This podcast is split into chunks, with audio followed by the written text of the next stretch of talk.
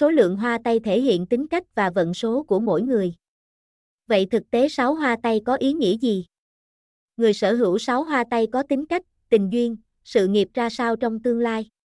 Hãy cùng xem boy chấm net tìm hiểu về ý nghĩa của sáu hoa tay nhé. một. Có sáu hoa tay là như thế nào? Hoa tay là những đường vân xoáy nước trên các đầu ngón tay của con người. Thông thường, con người có hai dạng vân tay là dạng xoáy tròn và dạng hình xếp.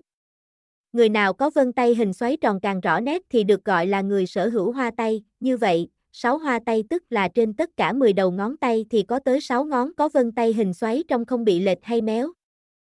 Vậy người có sáu hoa tay thì sao?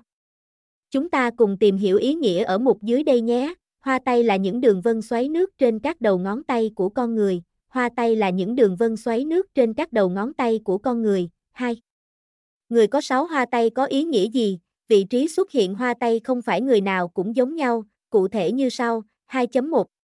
Tay phải một hoa tay, tay trái năm hoa tay. Đây là một người có sự mạnh mẽ, dứt khoát và rạch ròi trong cuộc sống.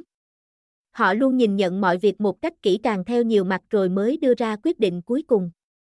Vì thế, người có một hoa tay bên phải và năm hoa tay bên trái có thể dễ dàng gặt hái được nhiều thành công vang dội. Dù vậy, người này có bản tính khô khan và hơi ích kỷ. Vì thế, các mối quan hệ trong cuộc sống không được lâu dài.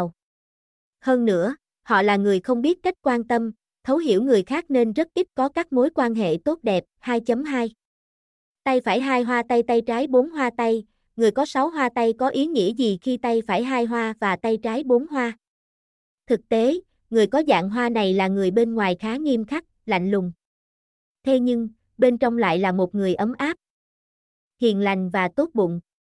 Họ luôn sẵn sàng hy sinh tất cả để những người mình yêu thương được vui vẻ và hạnh phúc. Người có hai hoa tay bên phải và bốn hoa tay bên trái thường có xu hướng sống khép kín, trầm lặng. Họ không thường